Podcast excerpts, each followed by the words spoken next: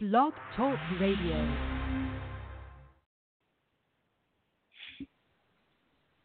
All right. Homo let me say get what? everyone- Ha. All right. Let me get everyone switched over, and we will start. Yay. So, hello and welcome to Walking the Unnamed Path. We are a podcast dedicated to expanding on the teachings and techniques given to us by the ancestors of men who love men and laid out by our late brother and founder Hyperion. We also discuss topics and ideas pertaining to queer pagan men and the greater queer community. I am one of your co hosts, Michael Greywolf, and joining me tonight are my fabulous co conspirators, co hosts, Chris Ripple and Chase Powers. If you haven't already, please hit subscribe to stay up to date on your preferred media platform so you know whenever we put out a new episode. And as always, we usually like to do a brief catch up before each episode. So, how are you guys? You know, anything new happening? Hey, And um,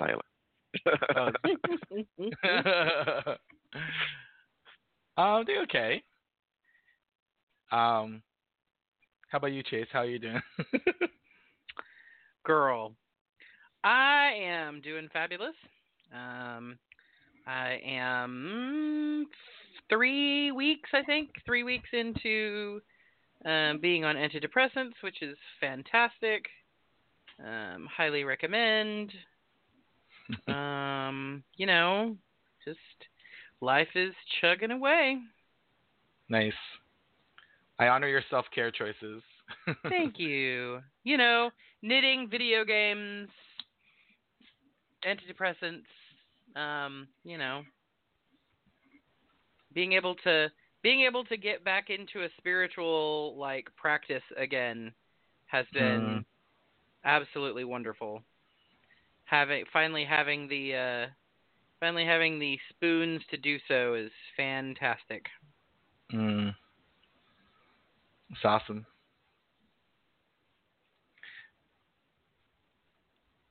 What about you, Chris? And- huh? What about you? You, you know, you said everything was fine, but you know, do you want to Oh, yeah. on that?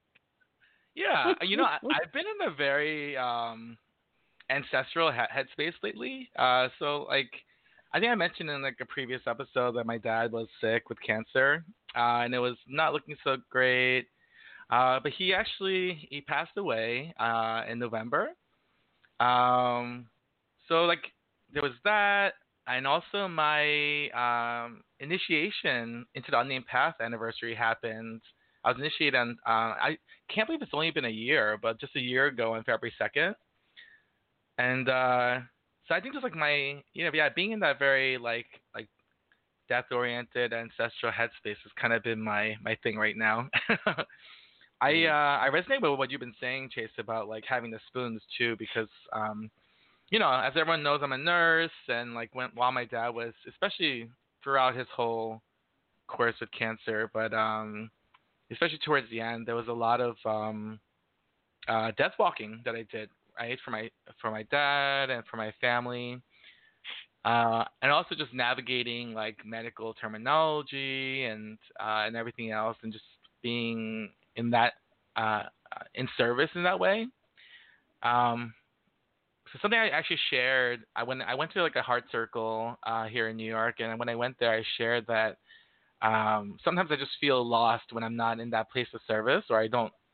Uh, I don't know. I guess I get caught up in that, and then then you just feel like depleted and empty, you know, like a shell. So it's been really, um, I guess, since my dad's passing, I think it's just been like a space of, um, yeah, focusing on myself, uh, connecting, and maybe even having the spoons again to. Um, I don't know, I guess come back to my spirituality and kind of ignited also by my anniversary. Um, yeah. So I think I'm relatively good. I'm relatively good. I mean, obviously, obviously cancer sucks and death sucks. Um, but at the Mm. same time, um, yeah, I feel very at peace about it, and I'm kind of excited for the new year. How about you, Michael? What have you been up to? Oh, gosh, what have I been up to? I have, you know, it's this year has started kind of. I don't know. I don't know what the right words would be. It's been well rocky, in I guess is one word for it, and a little. I guess um, not smothering. Smothering is a bad word, but kind of close to that. Uh, I'm very much not happy with my current uh, real, you know, everyday job, you know, and it's just been getting a lot of pressure from this job because of various things. Um, you know, we had that tornado that hit North Texas a while back, and I work in retail, Mm-hmm. so one of our sister stores was right in the path of that tornado. Well, one of the tornadoes that tore through North Texas and was destroyed. So we've been getting their customers, and so my store was you know it was a decent it was a decently profitable store before. Our business has like exploded, and we just we don't have enough like it's to the point where I'm like I hate going to my job because it's constantly busy. There's not enough time to get all of our stuff done and we're expected to still get it done.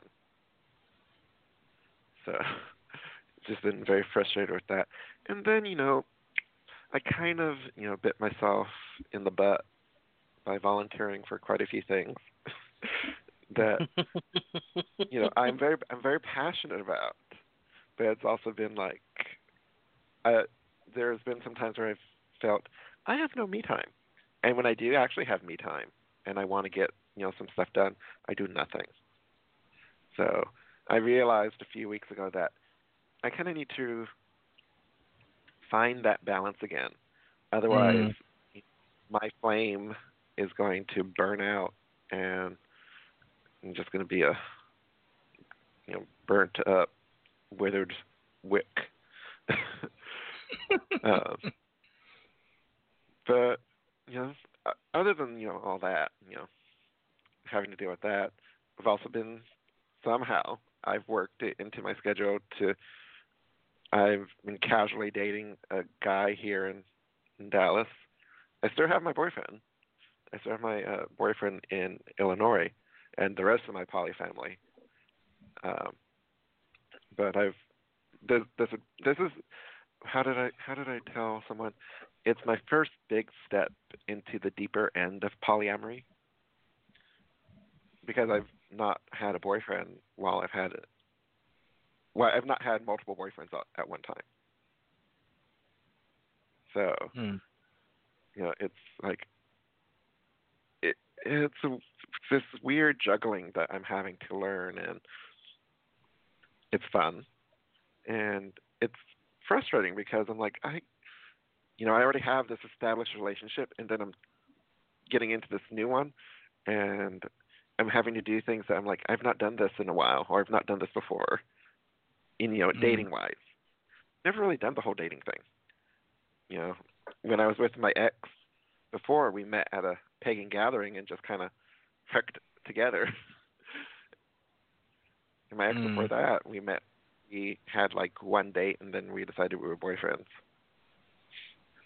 So, but this one, like we've we've been we've been uh, like we've hung out several times, and you know it's casual dating, and I'm like, where's this going? And I've not talked to him about that yet, like where he wants this to go. So I'm like, uh. living yeah. that casual harem, poly- living that casual anime harem protagonist life. yeah. yes. but yeah, that's my existence right now.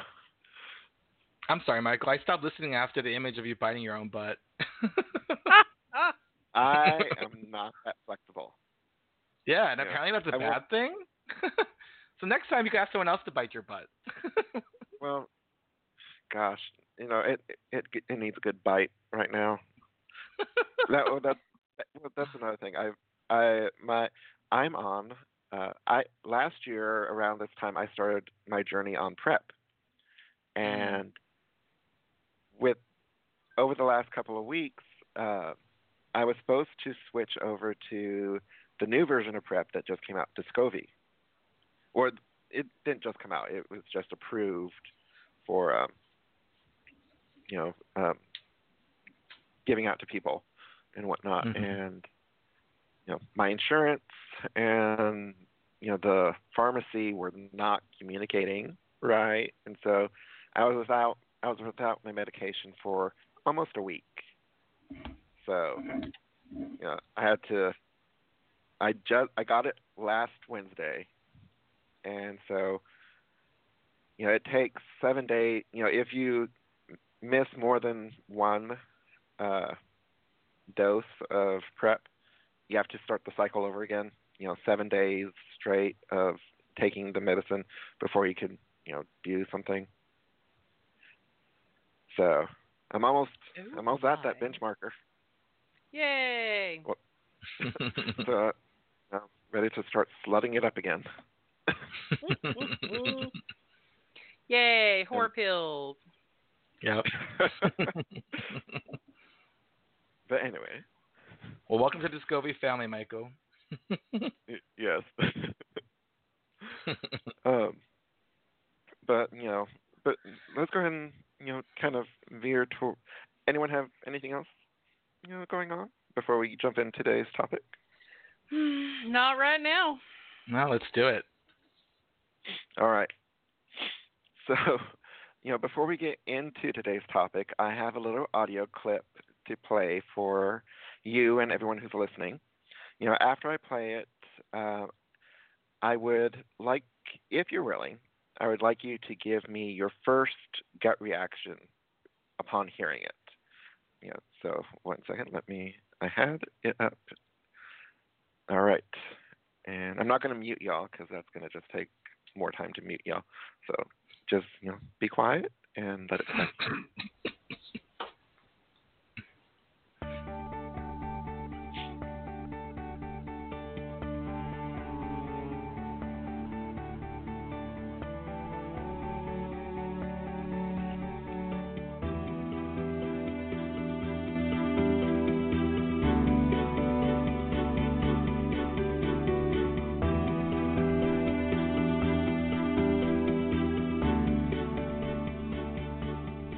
Welcome to the Unnamed Path. I'm your host, Hyperion. and that's it. So, uh, let yeah, I know it was a very short clip, but uh, how about we'll do uh, Chase and then Chris. You know, what was your when you hear that music and you hear that voice? What was your first like gut reaction? Oh gosh. Mhm.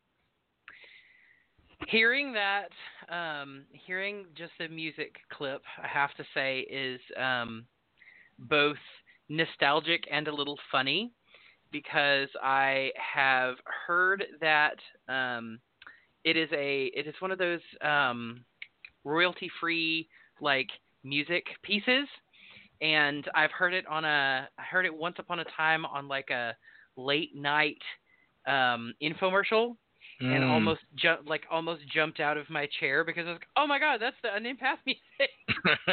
um, and then Yeah. recognizing where it came from, and then hearing that voice, just oh, that voice. I miss him.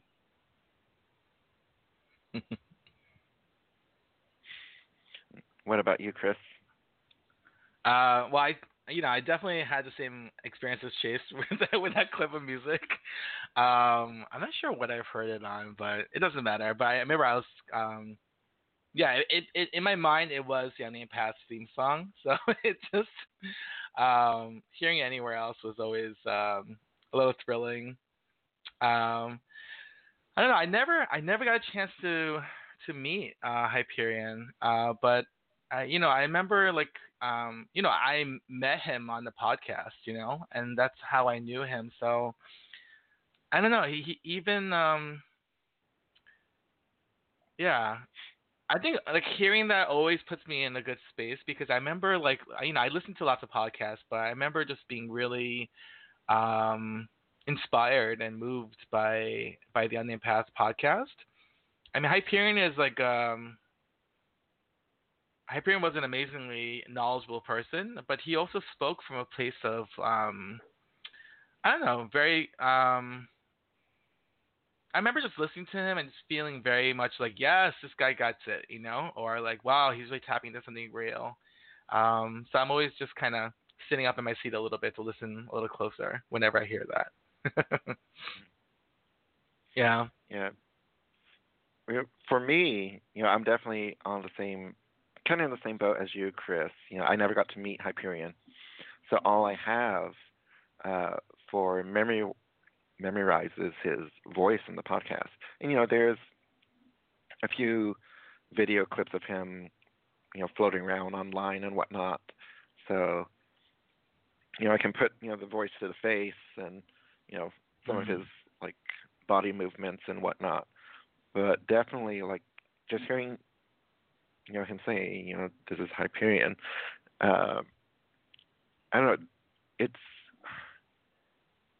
I guess I would equate it to like being wrapped up in a soft, warm blanket. Because mm. his, his voice was just so amazing to listen to. Yeah.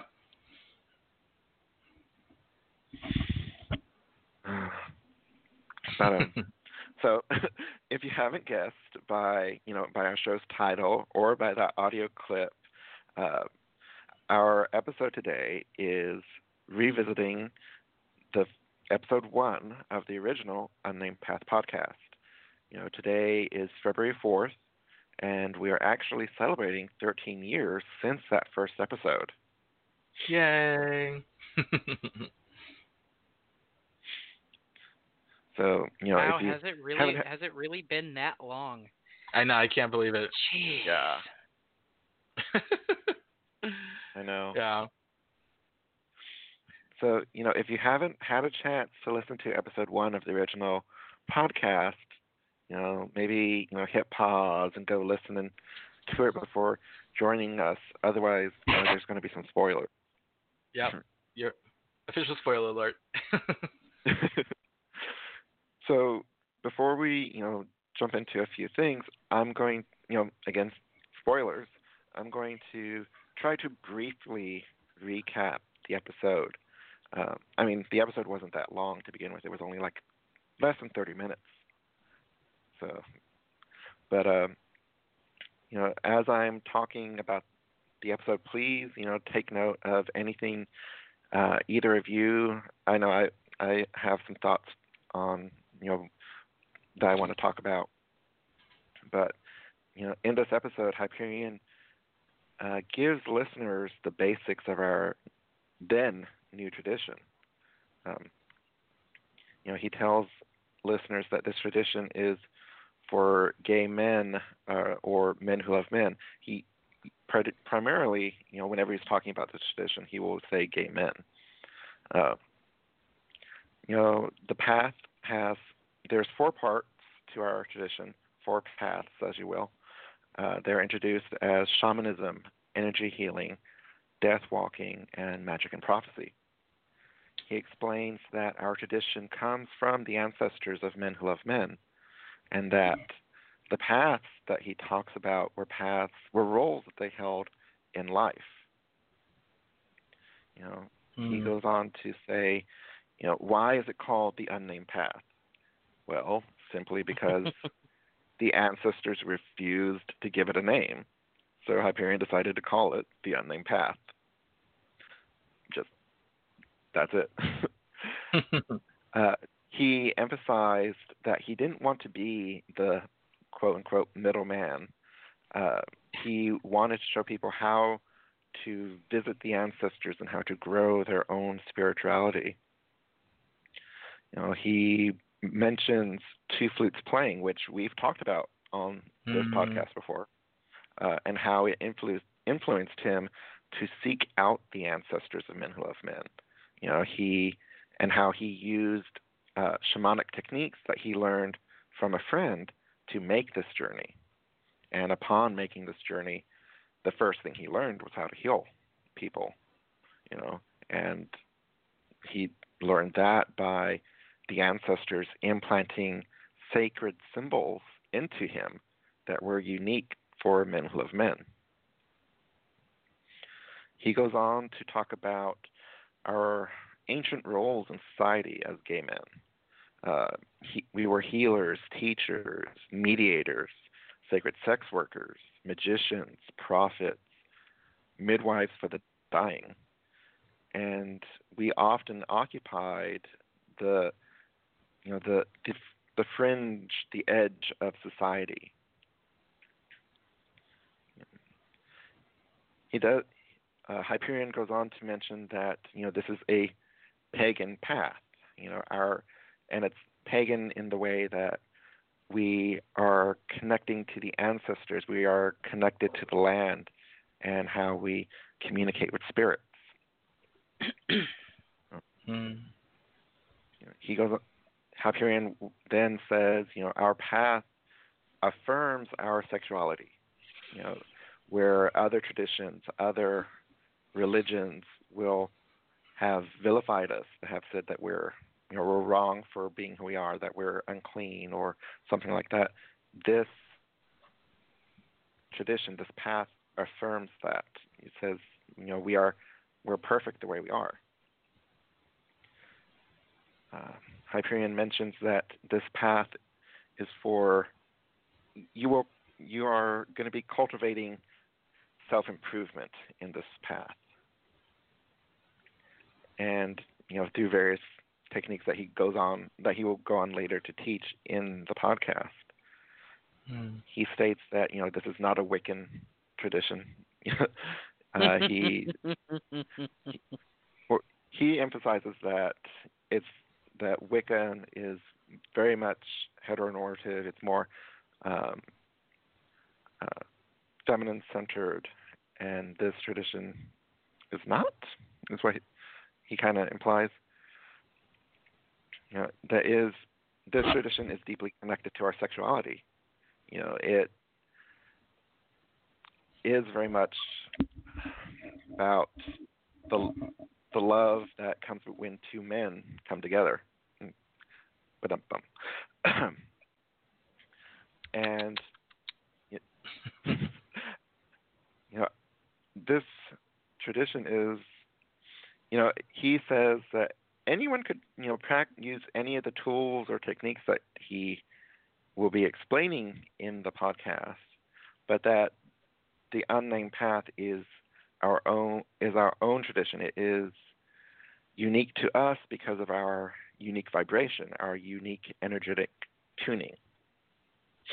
Mm-hmm. And you know, he then goes on to talk about stuff to expect in future podcasts. Mm-hmm. So, you know, what was it like, you know, re-listening to this episode, knowing, you know, that we are again celebrating 13 years of being a tradition? Uh, keep in mind, we'll get back to when I was saying, you know, take note of something you want to talk about. But you know, what was it like? You know, just realizing it's been 13 years since the first one. Since Michael, you just gave us like um, an amazing rundown. Did, how, do you, like, would you guys be open to just like taking a breath together because that's a lot of information. sorry. Is that all right? I, I, I was just rolling. No, with no, it. no, So, yeah. no. That's not not in any way critique because it's just it's incredible that you're right. This is all what's happened in that first 30 minutes, and and the impact of that is incredible. You know. So just to honor Mhm. that, uh, if you don't mind joining me, let's take a breath together, listeners. Don't close your eyes if you're driving. let's take a, a breath together, just honoring this path,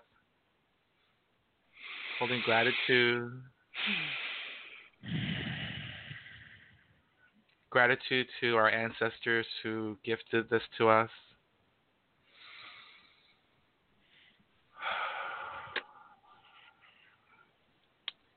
And for the inspiration that brought Hyperion to the ancestors in the first place.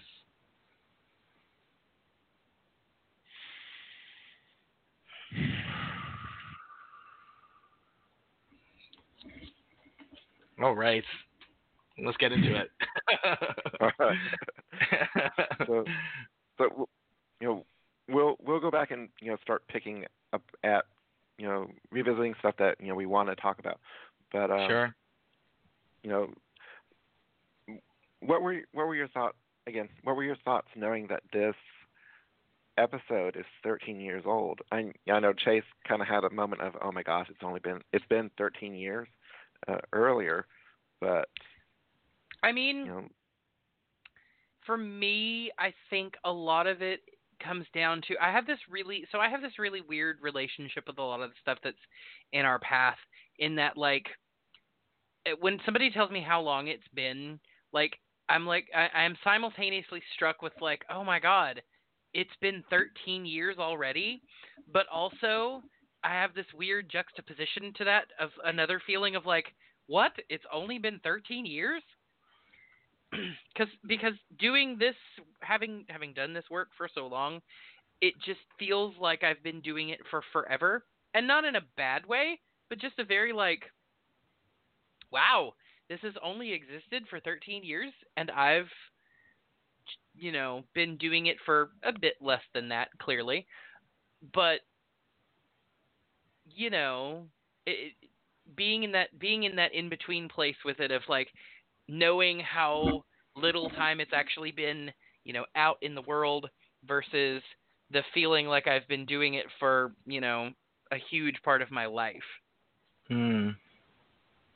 You know, it's funny, Chase. I was sharing, um, you know, as, as I mentioned, my anniversary was two days ago, and I was sharing with my um, my brothers that were in my uh, cohort or my class that um, it, it, it's incredible. It feels like it feels the same way. It feels like wow, it's like a year already, but also it just felt more like um like it's not even that it's been so long. Not, it it wasn't the vastness of time since my initiation that that was felt. It was more like um the eternal now. It really felt timeless, you know.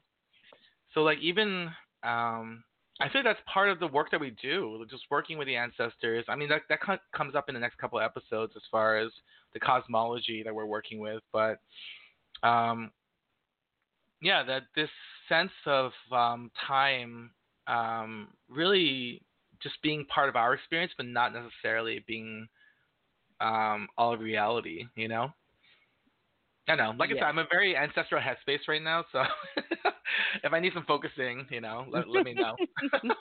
well, I mean, it, you know, and I totally like I totally get that. I just I know that sometimes because a lot of the I think part of it is also because a lot of the work that we do takes place in a very liminal kind of space. Yeah. So yeah. you you do get that sort of like, you know, most of the experience that I have as I often like to say about, you know, wibbly wobbly timey wimey spirit world, you know, when you spend a whole lot of time dealing with, you know, the spirit world where time is sort of a, shall we say, loose concept, um, mm. you know, it can become, it can become very like, you know, suddenly you're like, oh, wait, it's been, how long has it been? Oh, huh. I was yeah. not expecting that. It's true. I know it's I, I, I again because I'm in kind of this very like ancestral loopy kind of headspace right now. Like I think re-listening. I, obviously, I was I felt nostalgic for um, when I was first um, stumbled upon the podcast, and then when I first listened to the first episodes and was inspired by it. And of course, when I met um, Michael uh, at, at Between the Worlds, um, and then was like re-inspired, right, and reminded about this path and how much it it, it moved me. Um, but I was also struck by the notion that like um, don't, it, you know, it's just kind of uh, uh, it's gone. Sorry, I'm in a very strange headspace right now. Um, but you know, like uh, Hyperion talks about in this episode how he met the ancestors, right, and how um, they were at the bonfire, and I mean, I've just been really struck by this image of um, myself being one of the ancestors at the bonfire that met Hyperion that day, you know, and it, it just kind of being in this kind of um, loopy like um like you know liminal timey wimey kind of a space, you know. Wow. So like I, you know, he yeah yeah What- I I was going to say, well, you know, he does say in the podcast that there were men who love men from all, you know, over time, you know, ev- every culture throughout time, and, and that, you know, that doesn't necessarily mean it was just the past. It's, no of course well. yeah absolutely so, and as like Chase said, you know, time's kind of relative in the spirit world. yes yeah So, I wouldn't say kind of relative. I would say extremely relative. But yes. yeah. Right. Yeah. Yeah. That's the thing. It's it's not True, that it's been 13 years. It's that our experience of it now is a 13 year old path, you know. But it's Mhm. actually right. But it's it's it's not. It's it's it's new. It's never happened, and it's already ancient, you know. Yeah. Um. Yeah. Anyway. so yeah, I guess that's you know in a very large like loose leaky nutshell is how I feel about the 13th anniversary. it just feels very inspiring and very timeless, or very timeful, you know. if if if if you're leaking, I think you need to go see a doctor. So I finally, so I, I finally found my the notes that I have for actually for my initiation. I'm coming up on nine years in March. Mm. So God. like, I know, right? But it seems like it's both been way longer and not nearly that long. Mm. Wow. I know Oh, I'm wow. old and shit. Yeah. Yeah. and you know that it, this is definitely my, one of the reasons why I wanted to have a re- revisiting of this ep- of the first episode today because you know you are one not one of the first, but you're one of the early uh, initiates, Chase. I'm kind of in between because I was initiated right after Hyperion passed, and then Chris is one of the most recent ones. I'm I mean, I, I mean, I think I'm, I mean, I think I'm number eight, so that I, I'm definitely one of the first. Mm. Mm. And I was initiate number 42. I'm I'm not looking up to see what my number is. So I'm Yeah. not doing that. The answer to everything. Yep. So, you know, what what you know, gosh, where's my notes? when when you were listening to the episode and when you were listening to me uh-huh. do my recap of the episode, was there anything that popped out to you that we would like to discuss?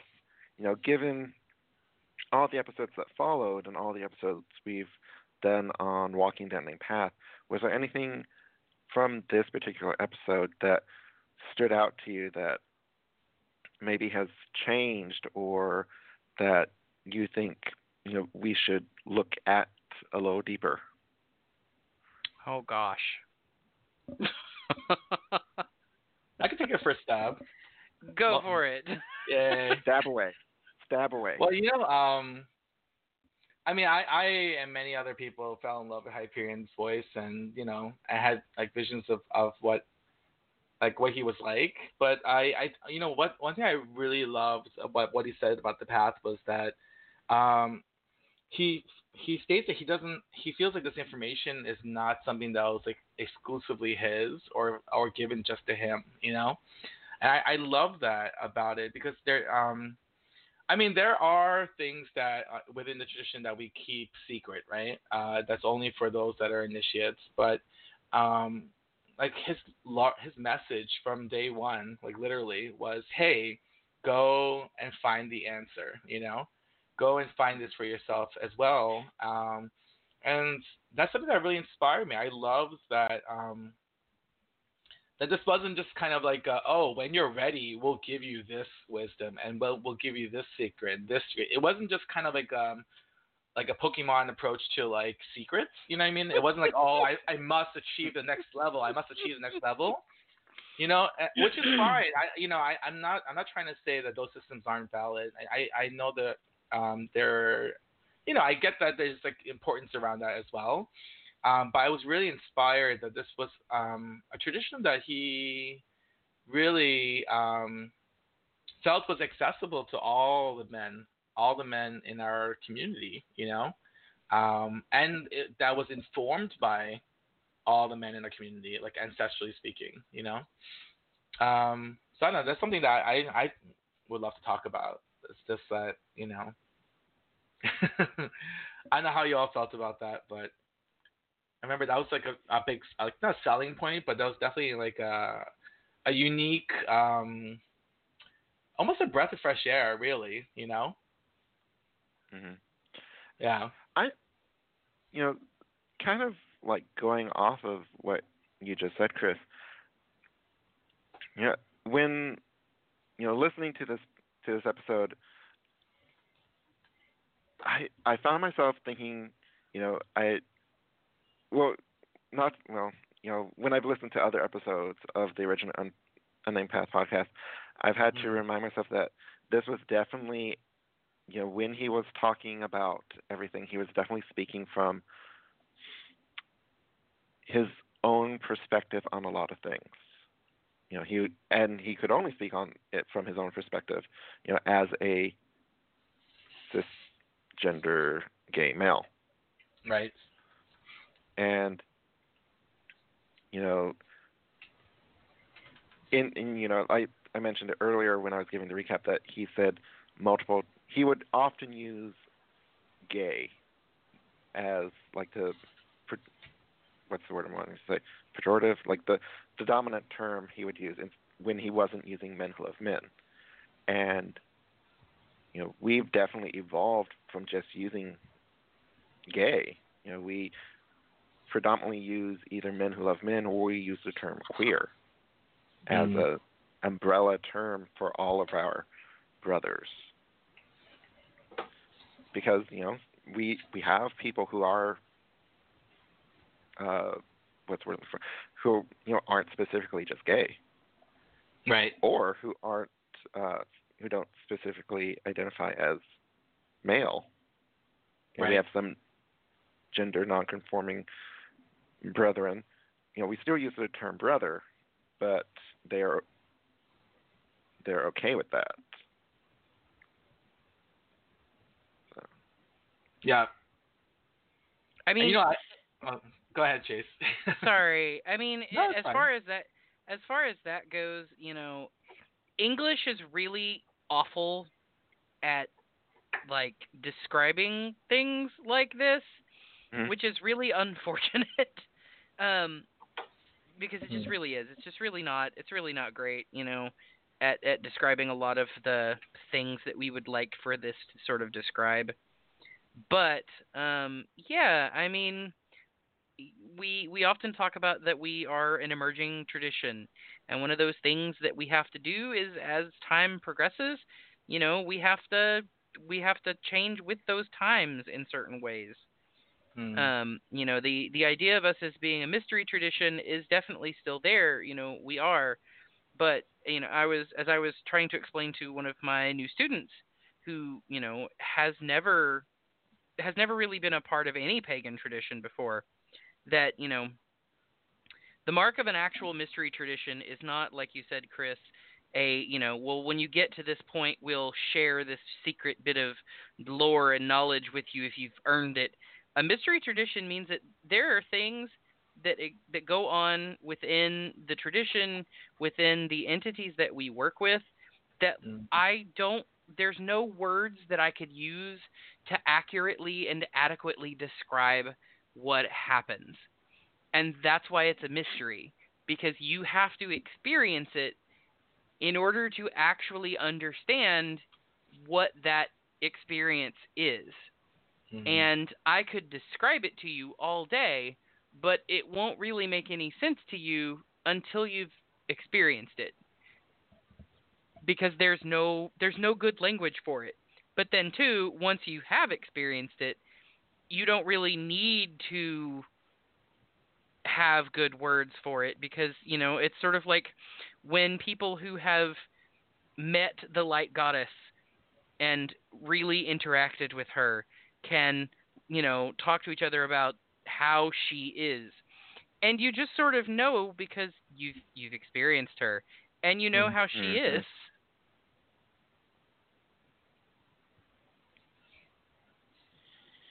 Yeah, it's absolutely true. Yeah. That makes sense. I like the definition of mystery traditions.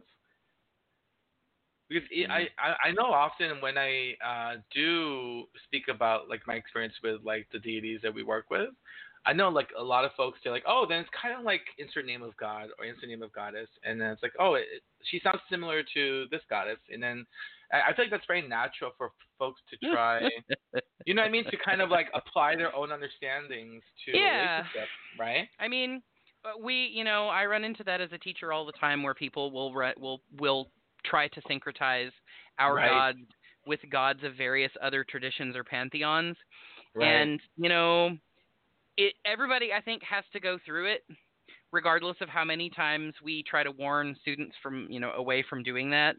Everybody kind of has to go through that at some point in order to get the real understanding and the real experience that like no the light goddess is most definitely not Artemis.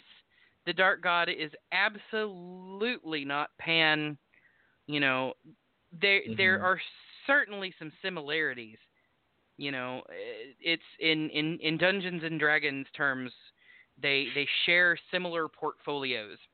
Um, you know, it, it's it's like two people who live in the same neighborhood. You know, like they they may they may broadly be similar of personality, or you know, two people that work in the same the same sort of job. You know, they they may broadly be of the same sort of personalities, and they may broadly have the same sorts of skill sets, but they are not the same person. Right. Right. hmm You know, uh, something that you know popped out from when listen, re-listening to the podcast, and you know, I I made a note of it when I was uh, writing out the show recap. You know, Hyperion, the whole, the whole, our path being named the unnamed path.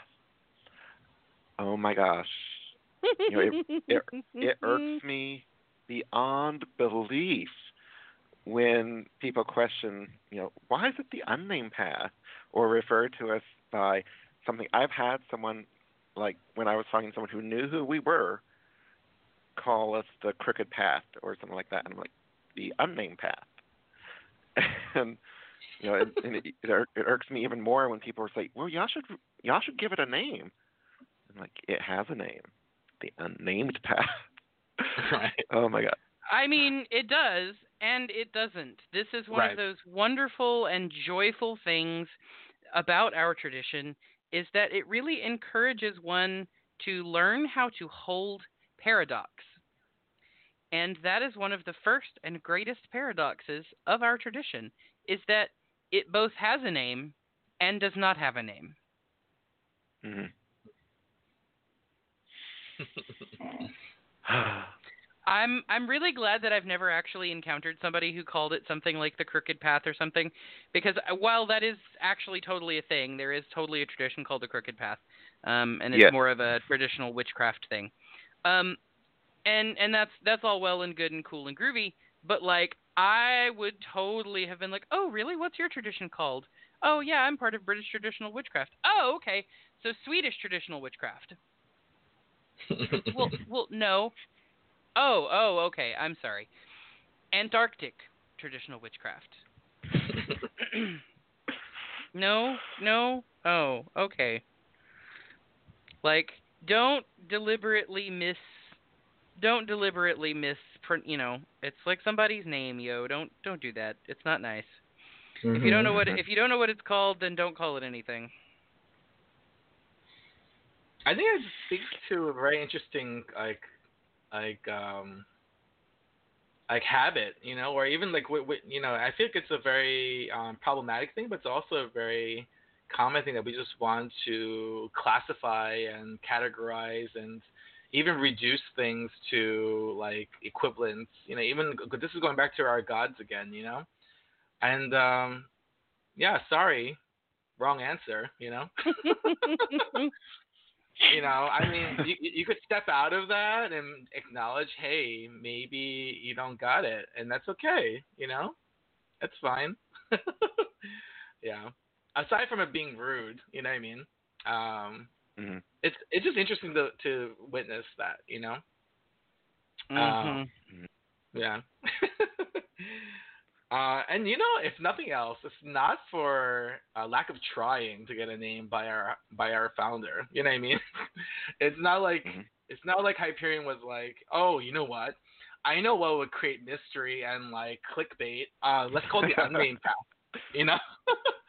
uh, Mhm. he asked right multiple times. He tried and tried. Yeah. And the ancestors uh, were like, no, why? No. Naming is, I believe, uh, on at least one occasion, as I recall, when somebody asked him that question of like, why is it the unnamed path? Why not call it something else? That the ancestors essentially were like, you guys place entirely too much importance on naming things Mm. and not, int- not and not nearly enough importance on doing things. Maybe work Oh. on that. Oh. Uh, Oh. you, you know that that ties back to our conversation with Kai a while back on you know why are we calling ourselves shamans? Just do the work. Doesn't matter what you call yourself. Mm.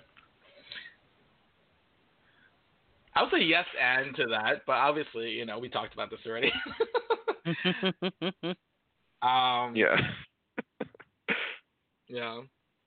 You know what's interesting, Michael? Like what um we mentioned before that um that you know obviously our community has evolved even in the past 13 years, right? With terminology, and we spoke about how like Hyperion um, often uh, used the term gay men as being the focus of this tradition, and how um, obviously we uh, you know members of our community found that um, either I don't know, limiting or inaccurate or just not really uh, resonating with our experience, right? Um, and I love that. Like again, I'm kind of going back to this, like the, the original and the, the original um, flavor of this tradition being, hey, go and get the answers yourself, and don't make me um, a deity just because I'm the first one, you know. Um, like even if Hyperion were alive today and was like, eh, but you know, I really like the term gay. Like it, it doesn't matter, right? It's not about, it's not about what Hyperion's saying necessarily, right? It's about what the ancestors are saying to us in our relationship to them, and of course, Mhm. uh, we as the currently living ancestors, right, and where our community is going. Um, yeah. So again, I just I really love that. You know, I mean, I feel like a lot of people give a lot of lip service to, um, you know, um, I guess humility or even just like being, um, you know, like I guess like stepping aside and not taking the spotlight, which isn't necessarily what Hyperion was doing. But then, I, what I really appreciated, especially in future episodes, uh, and honestly, in my experience for the tradition, in my vast year, um, my timeless year, is that I feel like that original flavor um, has continued. You know, this idea of, um, you know, none of us are like holders of all the truth. You should go. If you have a question, you should go. And if you have a question and I gave you an answer you don't like it, go ask me yourself, right? Um, and that's fine. And go bring your answers back to your brothers and share that wisdom, you know? Add it to the pot and see what happens, you know? Um, Mhm. and I, I could, I could at least vouch that that's been my experience with the tradition um, uh, through my process, my apprenticeship. And I, I feel, I feel you really um, pick up that thread um, throughout Hyperion's um, episodes, you know, when he's talking about the tradition. Um, so yeah, I just wanted to mention that it was it, it for at least from my experience, it's not just lip service. You know, it's actually very much a core core um, part of our tradition. Mhm. Yeah. What about uh, you, Chase? Did anything in particular just pop out at you? oh, I mean, you know, I have to say that a lot of the things in the first podcast are very general because it is just sort of an overview of the whole, you know, it, it is I don't even know if I would call it an overview. It's really just a very, very brief summary of all of the things that we do. Um, I think that, you know, that first episode really laid a really good groundwork to get Mm-hmm. people interested. I think it Mm. had, you know, the, the, the perfect balance of information without being information overload. You know, it was a it was a taste to get people interested in learning more, um, and you know, and in seeing where things went with it. Mm. Um, you know, I remember at the time there were a lot of other uh, podcasts going up of traditions that were either in the works or you know more revelatory traditions happening, and you know there was some there was some stiff competition on all of the pagan uh, pagan radio shows out there for listeners. And you know i know he had a pretty good following for a long time. Mm. So clearly there clearly there were things in all of this that resonated with people beyond just that first episode. Um i know that like there's a lot of things there are a lot of things in later episodes that we have changed or that have been changed. Um I always laugh at the part where he talks about that this is not a Wiccan tradition because, you know, he was trained in Wicca. Um, he, you know, he had a lot of formal training in a lot of different things, but one of those was Wicca. And there are definitely in the early podcasts and a lot of the early material, there were certainly some places where the information he was getting from the ancestors was he was attempting to parse that through that filter of you know for example the use of classical elements in the raising of Mhm. the great crossroads Mm. you know I, I for for those who are new here we don't use that um in in our in our current in our current embodiment of the tradition um we don't we don't do that anymore um largely because that was a holdover from his training in wicca. Um and eventually he did have a conversation with the ancestors who were like hey knock it off. This is not wic you know this is not wicca. Stop trying to make the things that we tell you fit into your idea of the classical elemental schemes or of your idea of the way the world works in a wiccan paradigm because this is not wicca. Thank you come again. Um, so you know, there are definitely some points where, like, you know, hearing him, you know, hearing him talk about, yeah, this is not a Wiccan tradition, just kind of makes me giggle a little, because you know, then you know, knowing that later he sort of fell into that trap, as it were, of continuing to um, use that paradigm, I guess, and and if anything, what it really does is it it gives me it gives me a lot of hope and it gives me something for people who are either in our apprenticeships or who are thinking about taking the apprenticeships to become initiates. Like you know we we tell all of our students to try to come to things you know to try to come into the apprenticeship rather with the the the mind frame of being an empty cup right? Like we're not we don't say that you have to give over all of your previous associations and relationships and traditions because that would be dumb. No one's going to do that. But what we do say is that you should come into this tradition with an empty cup. You know, don't try to put it into that paradigm. Don't try to syncretize the gods with gods of other traditions because they're not. Try to, you know, as much as possible, allow yourself to have a whole experience in the context of the unnamed path in and of itself. Um, and, you know, for students who might be thinking about how difficult that is, like even our founder who was transmitting this information through journey work, through inspiration, through meditations, you know, through spirit communication, also had a hard time doing that. So, Right. you know, take take heart that it can be done and that even if you are having a hard time with it, it's okay. Just know that eventually the gods or the ancestors will sit you down and tell you to knock it off. So, you know, be prepared.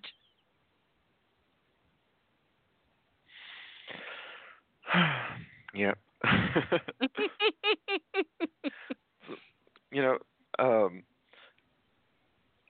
so you know, I have, I have a question for you. Have you ever had any experiences in our tradition that stick out to you that you know would kind of go along with the idea Hyperion was stating in the first podcast that you know we're um, of stating the idea that you know queer men are reclaiming their our role in society.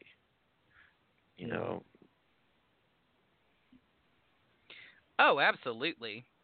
I mean, for for most of us who've, from a lot of us who've gone through the, who, for a lot of us who've gone through the the apprenticeships or through the trainings or you know whatever you want to call it, have been able to sit back and kind of look back at our lives and be like, oh, oh, I've been doing this, I've been doing this my whole life and I just didn't realize it. Oh, okay you know uh, the the ideas of be you know doing things like being a spiritual counselor for people or you know doing death walking work or whatever it, it's it's it is interesting the paths that our lives take when we ha- when we take a longer view of where we are now and what's led us here hmm Yeah, absolutely. I feel like the unnamed path is is not so much, um, hey you, uh, queer man, come here and become, a you know, a magician and a prophet and whatever. You know, I, I think it's more like um, I think our ancestors are inspiring us, right? Already. Um, Hyperion kind of mentions this too, where he he had all these practices and things that he uh, was adept at, but then um, he didn't have a way to put it all together, right? Or didn't all fit together in in a way that uh, was fluid. And I feel like that's kind of what the tradition does. It's it's more of like a gathering of of folks that are um, already inspired to do the work. Maybe not quite doing the work, but definitely inspired to do it. You know. Um, and then we speak about that, right? We speak about how like you know, as queer men, we're attuned uh, di- differently. We're attuned to to hold these roles in society, um, to live on the fringe in this way. Um, so yeah, I know that's been my experience. It's just um, you know. Hello. yeah it's still no, here I'm, Oh, you guys yes, still we're there? here. Okay. we're we're just listening to you intently. Oh, okay. well, stop it. You have our attention. You have the you have the floor, honey. Make some breathing noises once in a while. My God. I don't know. I'm scared to make too loud of breathing noises because then Michael's gonna have to edit them out, and then I'm gonna get yelled at. It's true. Hold your Well. hold your breath. I, yeah. I'm gonna do little edits on this episode, so the you know so it's gonna be more it'll be more more fun, more raw for everyone Uh-oh. listening. Uh oh. Giggity. I was keep saying poop. You know, I um, don't think we fall into the family friendly category anyway. So, Yeah. mm, mm. Lord knows I don't. yeah. yeah, it is what it is. but you know, uh, Hyperion talks, you know, and we've already talked, like, touched on it a little bit about our tradition being ever evolving and revealing. You know, yes. and we may, and we have also talked on a few ways that it has changed. But you know, can you think of anything else that you know we've, you know, well, Chase, definitely you, because you've been a initi- brother initiate longer, uh, and even I guess even Chris, you know, even in this one year that you've been a brother initiate, hmm you know, what are that you've seen the tradition change? Because you know it can change a lot in a year, even. You know,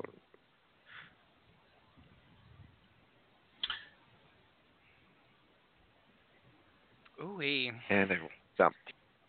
No, I mean, we've had to do a lot of growing up very quickly after Hyperion's death. Um, Mhm. and that has not always been extremely successful because we are humans and we don't react to change very well. Who knew? Mm. Um, you know, um, but also, you know, having to having to figure out our place in things, and you know, how do we how do we carry on the work that we've been given? You know, um, for some of us, it was very it was it was a very abrupt change, and trying to figure out like, oh crap, suddenly people are, you know, for me, it was very much a weird space of like, oh shit, suddenly people are talking to me like I'm an elder of their tradition. I don't feel like an elder of anything, you know? Um, and having people who I respect and look up to as an elder looking at me going, like, well, n- no, but I mean, you, you kind of are, because, you know,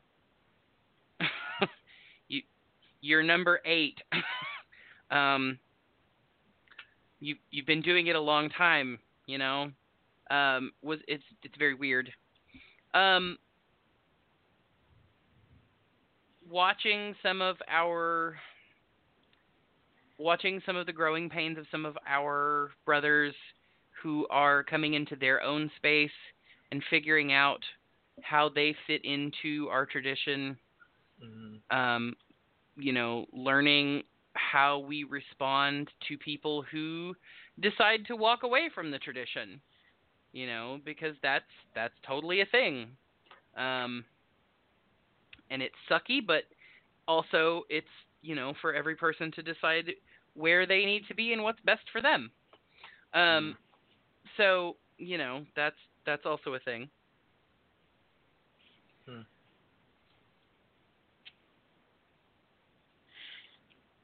What about you, Chris? I don't- I don't know if I've actually experienced um, like change in the traditions, uh, but uh, what I what I have experienced is kind of like the the ripples uh, uh, that come from like uh, from these changes, you know, or he, he, hearing the stories around changes and um, you know, even uh, things like, um, you know, we, we kind of talked about ad nauseum, but even using the term gay to rep- to describe our ancestors or uh, describe ourselves, you know. Um, I don't know. I guess I'm always, uh, uh, for me, it kind of gives me more a sense of, um, you know, I ponder what changes are to come. Um, and I don't know. Part of it, honestly, and this is kind of where I think we're all at risk of being that person who's trying to name the unnamed path. You know, uh, is that part of that change um, like scares me, right? It, there's like something that's scary about things not being like forever or permanent. Um, but that's also the the joy of this path as well. You know, I'm I, I guess I'm I'm kind of reminded that even the term gay or men who love men is a it's a now term. It's a it's a it's not only is it a now term, but it's a very Western term. It's a very white term. It's an English language term. Uh, you know, so many of the ancestors that we meet at the bonfire never call themselves gay or were never called gay. You know, or don't share an experience around the word gay or men who love men. And Mhm. many of them many of them never identified as men, you know. Uh, many of them came from traditions that had genders beyond just a male and female or a man and a woman. Like these are very like now experiences, right?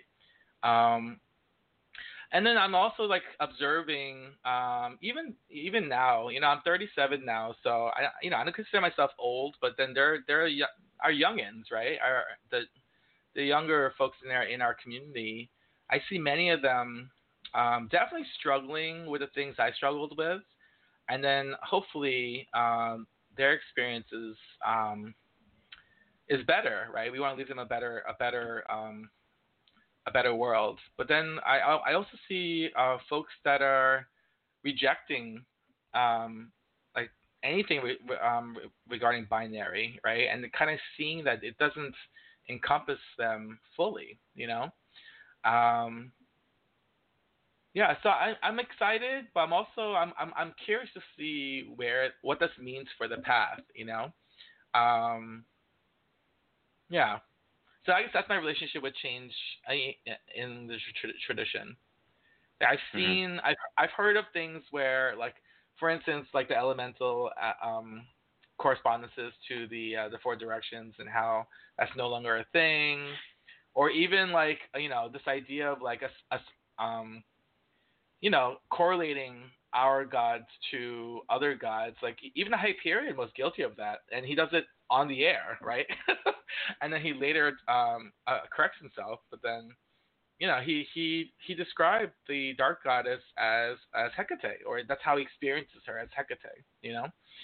Um, yeah, chuckle, chuckle, chuckle, right? And which is, I love that. I love that. You know, I love that. That's part of our tradition. Is that no, yeah, but you know, I'm, I guess like I'm also, uh, I don't know, even the fear around this possible change and then this idea of like, oh my God, are we not going to be a tradition that is relevant in 10, 20 years? Or what, none of it, or will the community not see us as relevant? Or will this not be a thing, right? Um, you know, who knows, right? Uh, but I think uh, as long as we're going to the ancestors and keeping, I think that's one thing that's kind of constant is our our connection our connection with the with the land, our connection with the ancestors, and um, I don't know if if the goal of our of our work in this tradition is to make it so that uh, this tradition is not needed, or that you know the currently living evolve beyond the needs of the tradition, then that's beautiful too. You know.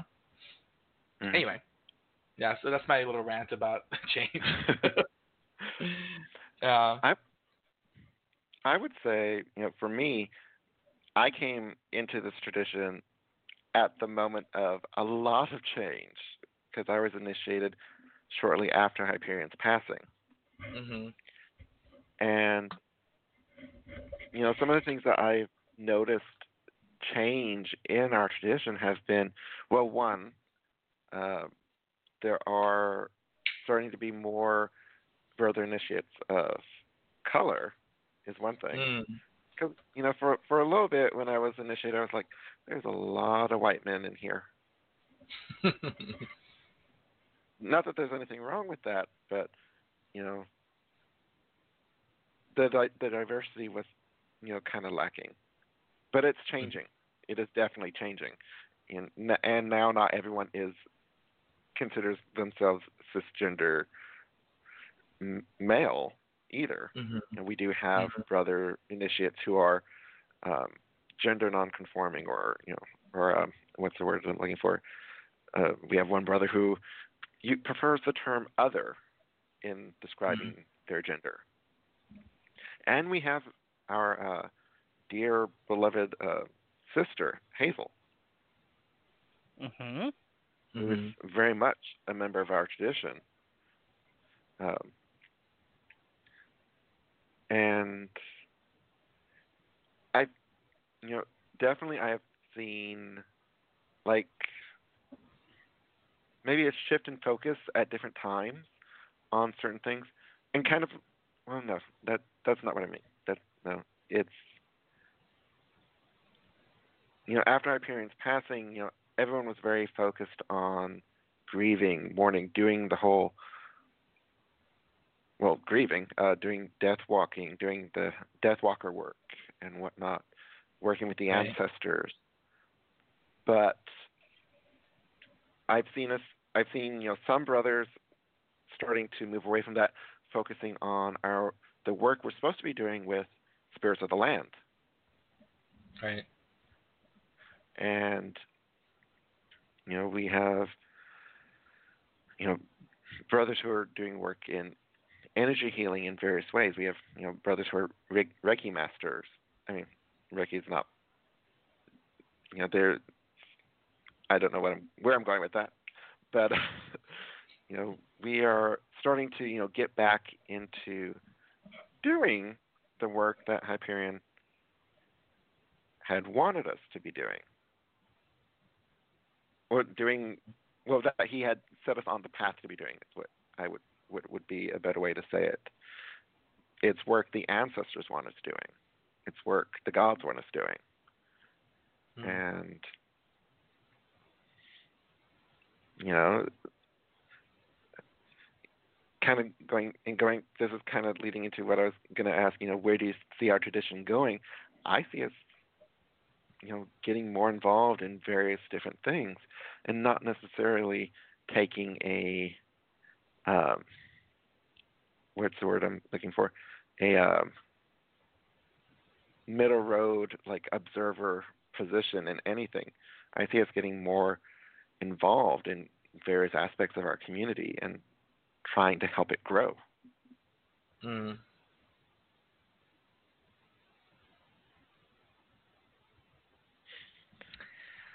Oh gosh, where do I see this tradition growing? I mean, mm-hmm. honestly, I don't really know. Um, it's kind of one of those things that, to be perfectly honest, I try not to think about too much. Um, mm-hmm. Mainly because uh, my focus, especially here lately, more than anything else, has been on teaching new students and, you know, increasing our numbers, as it were. Um, mm-hmm. not that we particularly focus on, you know, proselytizing or anything like that, but y- you know what I mean. Have you made um, your quota, Chase? Have you made your quota? I mean, I mean, you know, as many babies as I have helped give birth to at this point, um, but you know, I, I feel like for me at least, the biggest focus has been on doing the work that I'm called to do as I'm called to do it and not Mm. really focusing on, you know, what the next big thing is going to be. Um, you know, I part of that for me is beginning to shift as I start to get more involved with things like web development and you know things like that so that we start having a more cohesive web presence um which you know be on the lookout for um but yeah you know just trying to figure out where i can be of use to both our tradition and our community has always been more of my focus than like trying to steer the direction i guess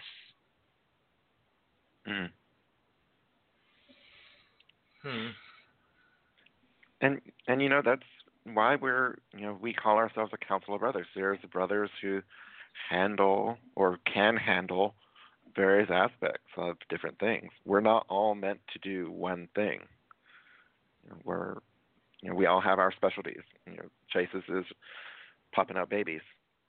uh, you know when you when you when you when you said that Chase, like the thing that popped in my head was a quote from you know one of our queer ancestors. My name is Harvey Milk, and I'm here to recruit you. I mean, you know, I I will I I'll, I will say Harvey Milk is definitely an inspirational ancestor to me. You know, I I am clearly very very clearly neither a New Yorker nor Jewish, but I um not even a little bit. Um but you know, I really I I take a lot of inspiration from the research that I've done on his life. I take a lot of inspiration on the things that he said, especially the things leading up to his death. And, Mm. you know, just knowing that like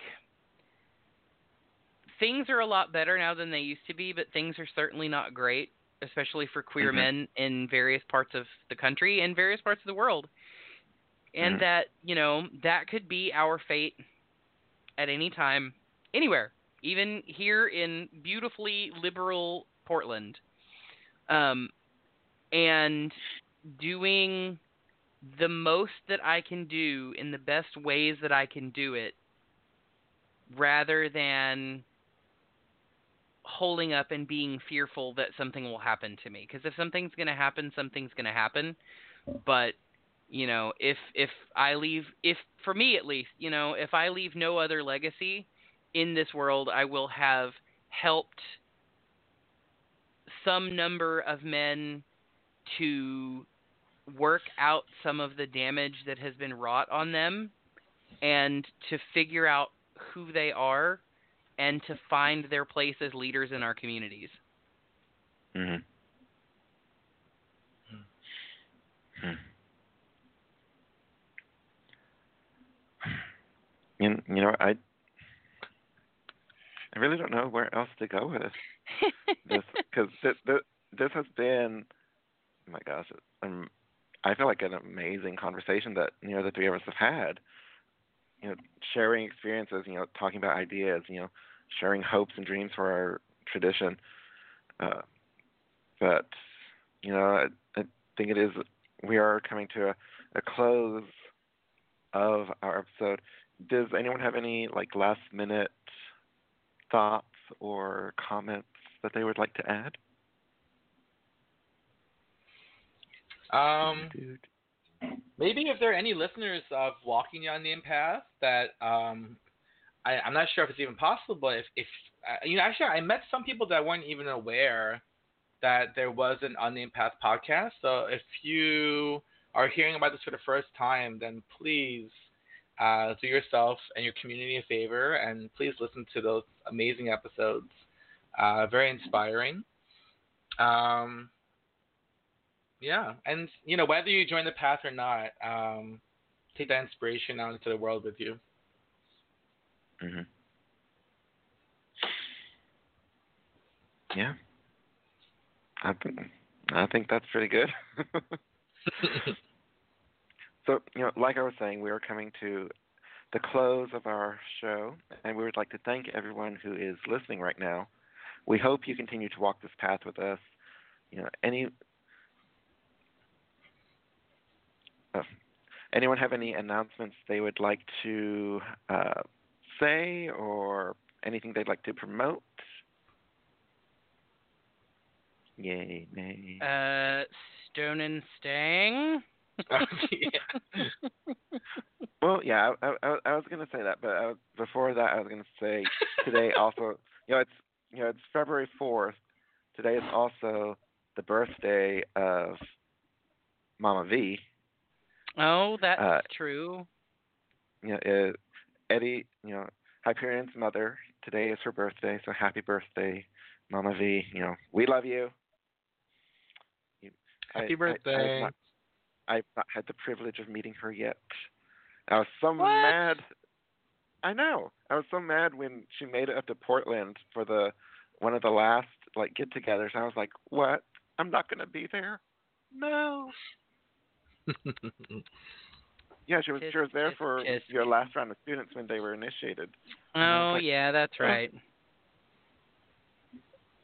So Well, girl, you just need to come up here again the next time she's here. yeah, yeah. I, I I need a better paying job first, so I can afford to go up there. Well, witch, make But it happen. I'm trying. Dang it. But you know, like Chase said, uh, so Stone and Stang. If you did not know about Stone and Stang, Stone it is our. I even put how to pronounce it. and I can't do it. It's Biennial. biennial. Thank you. it is our biennial gathering. So it's a, it's a gathering we have every two years. And this year, you know, it's always been in California. All the previous Stone and have been in California. This year, it is being held in Northeast Texas. Woo! and it's going to be I know. You know, everyone's so excited to come to Texas. Ooh.